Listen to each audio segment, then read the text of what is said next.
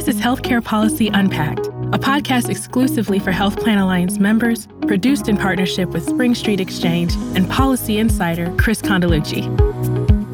Welcome. I'm Dennis Bolin. I work for you at the Health Plan Alliance. Welcome to our February podcast, where we take a look at policy issues in Washington and across the country. And with me today is our Washington go to guy, Chris Condeluci. Hi, Chris. Hey, Dennis, how are you? I hope you had a great first month of the year, turning the page on 2021 and getting rolling in 2022. Things are coming along. I know the weather's been kind of crazy for everybody around the country. So I hope everyone's staying warm, cozy, and especially safe in these times that we're living in. Well, I'm trying to, Chris. Uh, February always reminds me of that great Bill Murray movie, Groundhog Day. Yes. You probably like it too. Punxsutawney Phil, I think, saw his shadow. So we've got six more weeks of winter. So I'm kind of over that. You know, I hate repeating things, which kind of reminds me a little bit of Washington right now. Have we turned the page yet, Chris, on 2021 and really looking at 2022? Yeah, it's funny about this Groundhog Day concept. You know, we were chatting about it before we came on the podcast here, and it's something that congressional staff and you know like folks who are the policy geeks like me who work in Washington D.C. we oftentimes use this term groundhog day because too many times Congress does the same thing over and over and over again. And again, being February and with Groundhog Day just a week ago, we felt it was appropriate to mention Groundhog Day and kind of what is going on in, in Congress, which is literally Groundhog Day. And what do we mean by that? Well, first, as we discussed, and you know, as folks read in the news and have read in the news over the last year and a half, there's been this discussion of eliminating the filibuster in the Senate, this uh, arcane kind of uh, legislative process that a minority party may be able to use to uh, limit or get in the way of the majority party's policy goals. And there was a discussion on eliminating the filibuster even before the 2020 election happened. We didn't even know who was going to be president. We didn't even know whether Democrats were going to uh, be running all of Washington, D.C., but we did come January of 2021. And then there was a big discussion of eliminating the filibuster in the early part of 2021. Well, that died down a bit.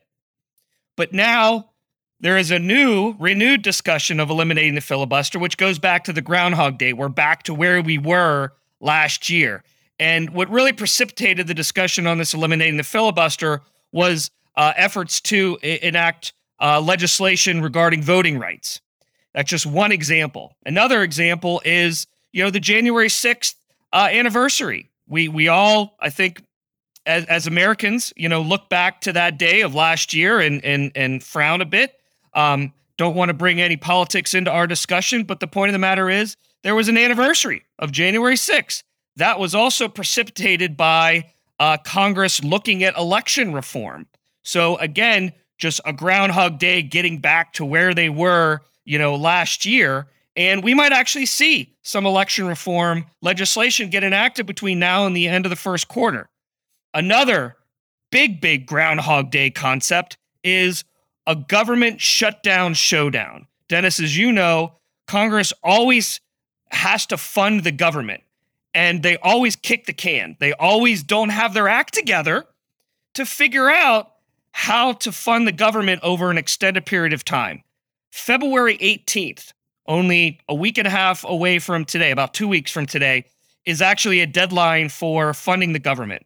And right now, we are setting the stage for a government shutdown showdown.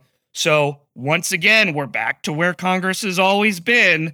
Again, Groundhog Day. The last two items State of the Union. While State of the Union is an annual event, actually, this will be President Biden's first State of the Union address on March 1st. So, again, kind of fitting in with our Groundhog Day concept.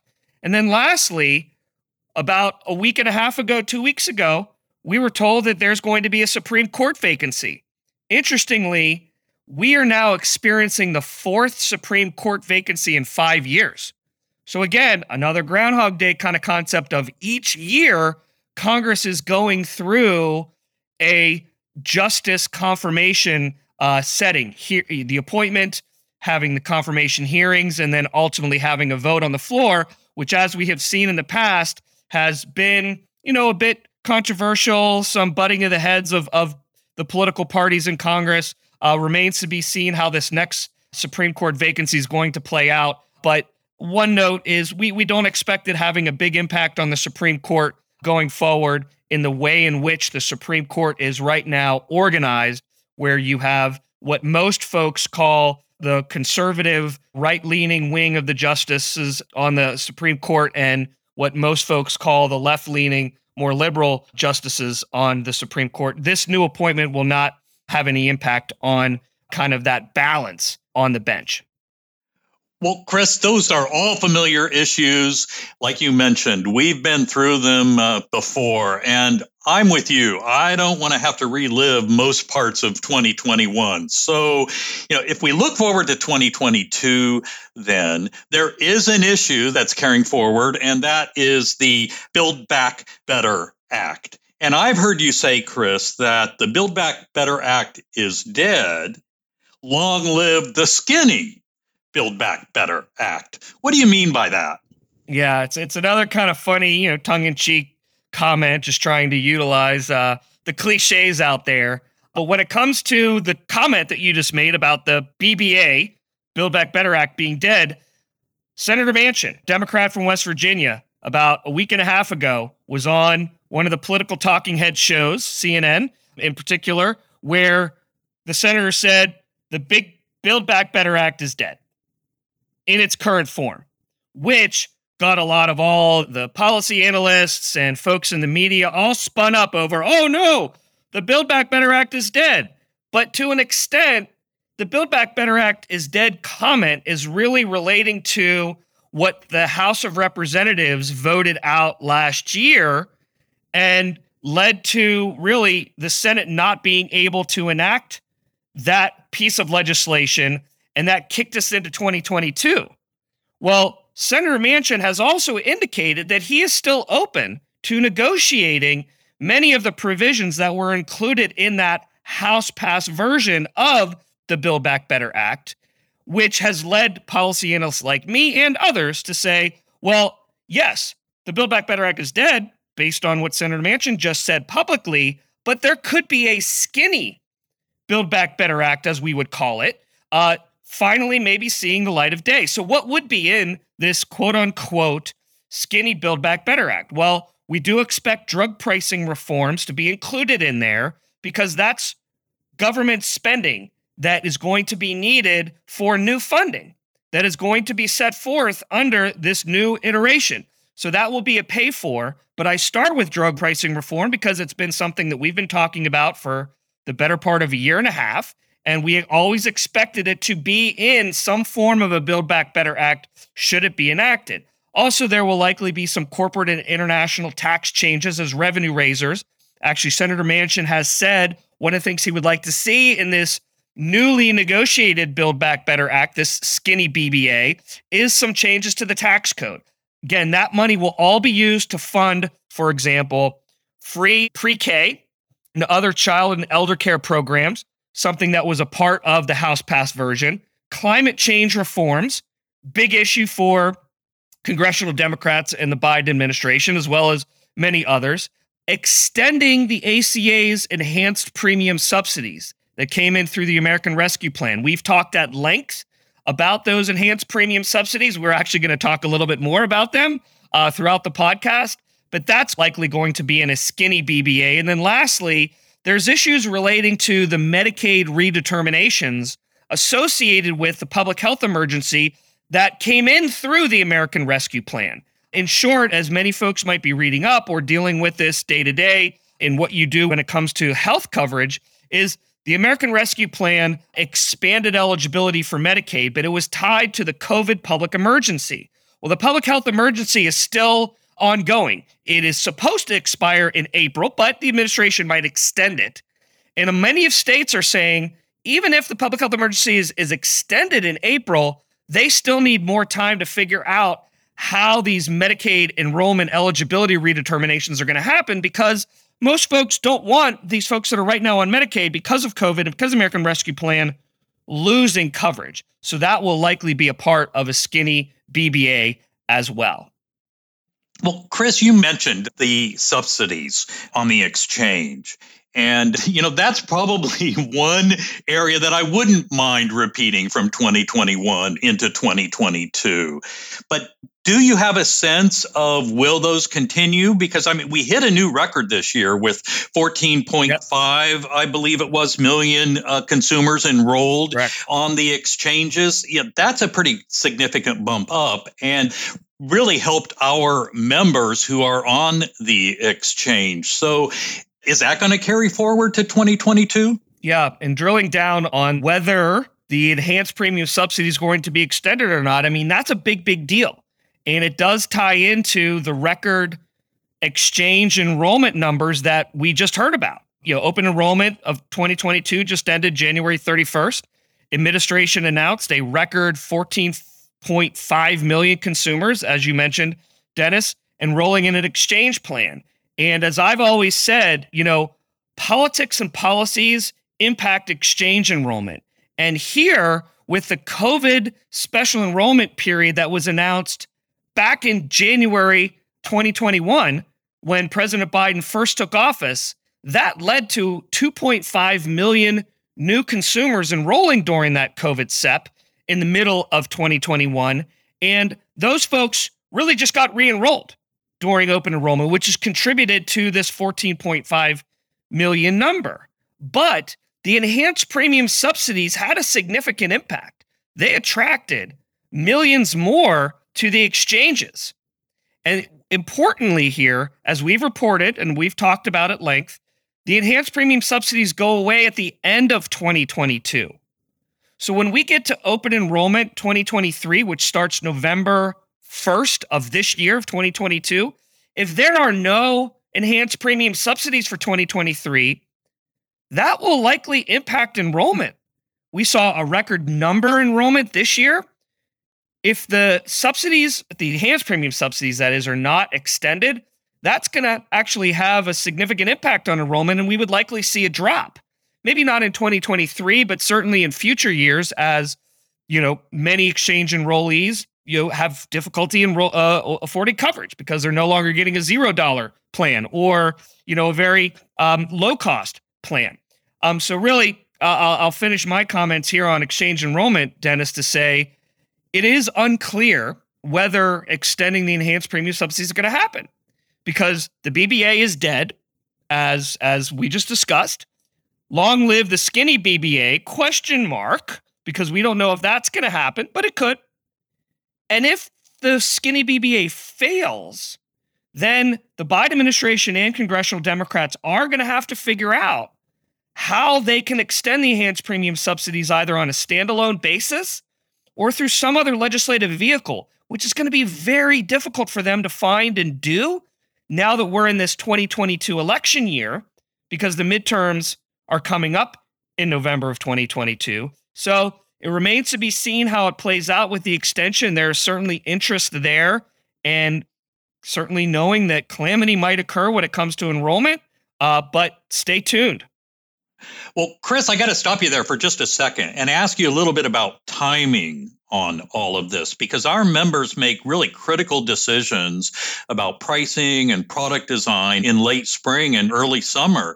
It sounds like we're going to still be in a period of uncertainty when we're needing to make those decisions. Yeah, and 100% uncertainty. I mean, no one likes uncertainty. The market doesn't like uncertainty. The stakeholders don't like uncertain. Consumers don't like uncertainty. You know, the only benefit that I could potentially think of is the subsidies essentially blunt any premium increases that a subsidized exchange holder would ever experience.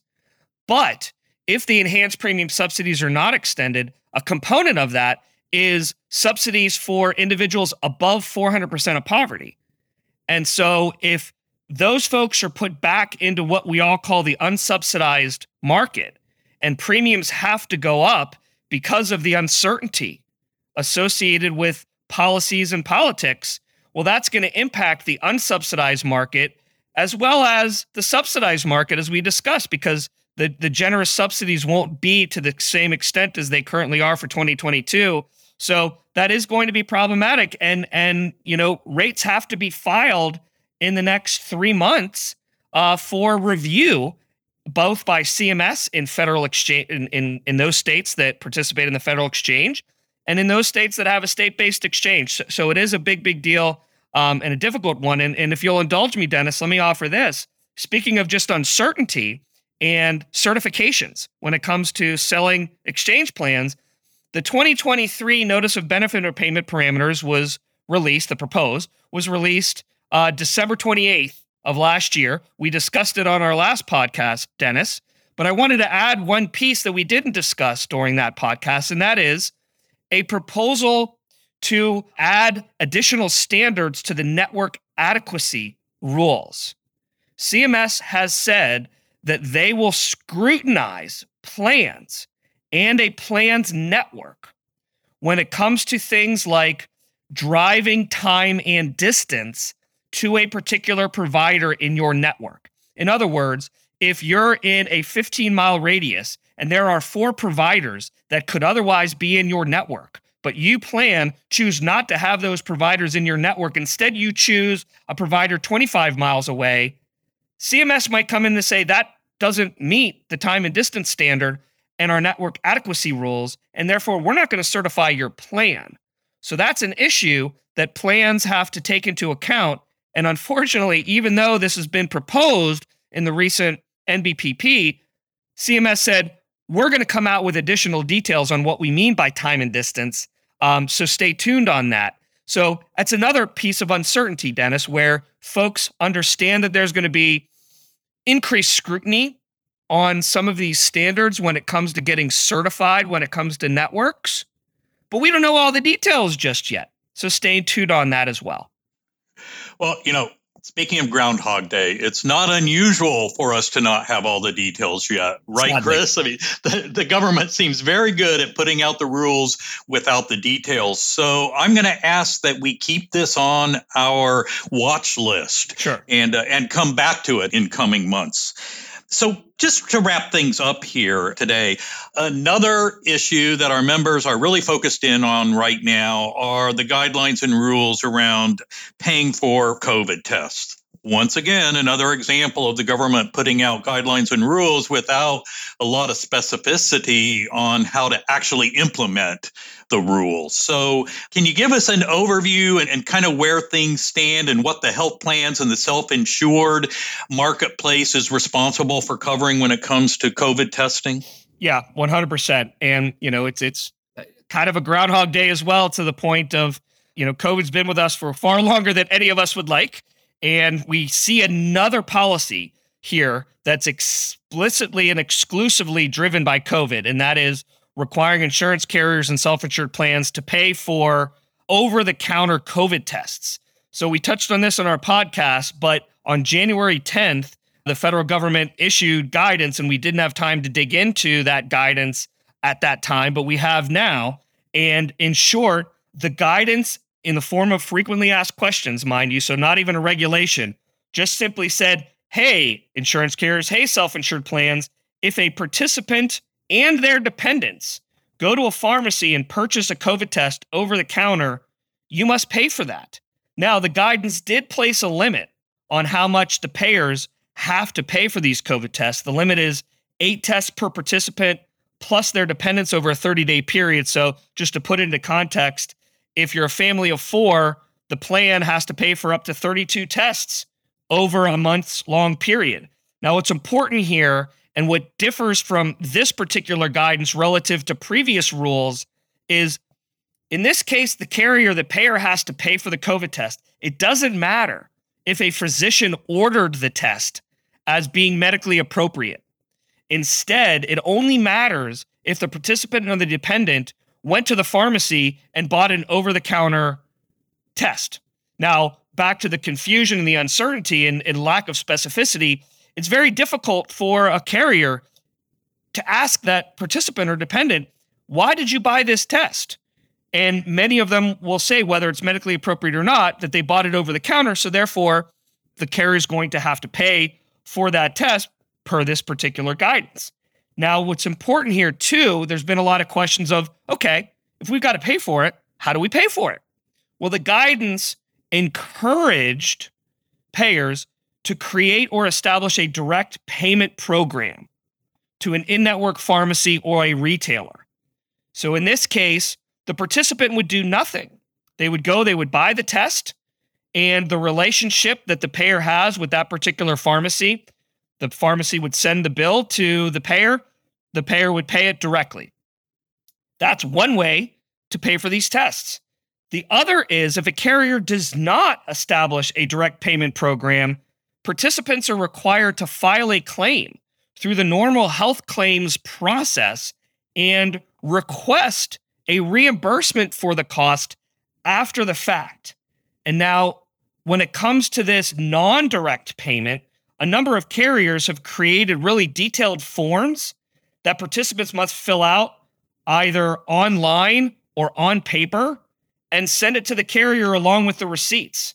And, you know, some of the bigger carriers out there that do not have a direct coverage program, like your Anthems, your some of the Blues plans in Michigan, Blue Shield of California, Care First, others like Cigna, CVS, Aetna, Kaiser.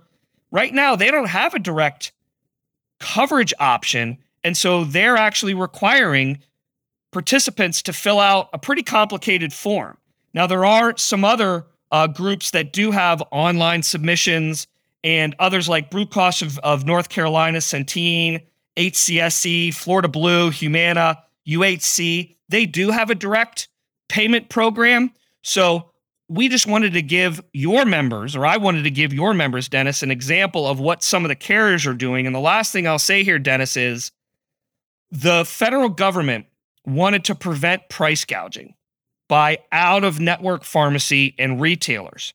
So the guidance that came out on January 10th said, well, look, carriers and self insured plans, if you set up a direct payment program and a participant gets a test from an out of network provider, we'll limit the cost of that test for how much you have to pay to $12. So it caps how much the payer has to pay to that out of network pharmacy. But the $12 limit only applies if the payer sets up a direct payment program and actually makes the payment. For example, if there's a test shortage or if there's a shortage of tests, even if a carrier set up a direct payment program with an in network pharmacy. And that in network pharmacy can't provide that test because they don't have it, and a participant goes out to an out of network retailer and gets a test, this $12 limit does not apply. So while it's nice that there's this price limit and, and attempt to reduce price gouging, it's not a perfect fit because there might be instances where the in network relationship doesn't produce a test and the limit will not apply. Well, Chris, I think I speak for all of us when I say I can't wait till we break out of this COVID groundhog loop that we seem to be in. It just keeps circling and cycling through. So, thanks for helping us think through those issues a little bit because, as I said, the details coming out from the government were rather scant as to how we actually implement it. And there were lots of options there. So, thanks for leading us through that. Well, we covered quite a bit today, Chris. Good job. I hope we can break out of some of these loops in 2022, but the issues sound like they're still going to continue with us, and we'll keep monitoring them. Yeah, and I am expecting, I mean, I think we're all hopeful that we get out of this Groundhog Day loop. But come March, you know, I mentioned the State of the Union at the beginning of our podcast. That will likely kind of tee up all of the issues that will be tackled throughout the spring and the summer. And uh, we'll wait to see and keep our fingers crossed for some progress and certainty, of course. You bet. Well, we'll uh, talk with you in March then and look forward to uh, your continued insights. Thanks once again, Chris. Take care. All right. Thank you as always. And uh, everyone stay safe and uh, have a fun rest of the month. Thanks for listening. We'll be back with another episode in a few weeks. Until then, keep an eye on your inbox for the next issue of our policy brief. To engage in a live Q&A with Chris Condeluci and our friends at Spring Street Exchange, be sure to register for our upcoming policy forum. To learn more, visit healthplanalliance.org. See you next time on Healthcare Policy Unpacked.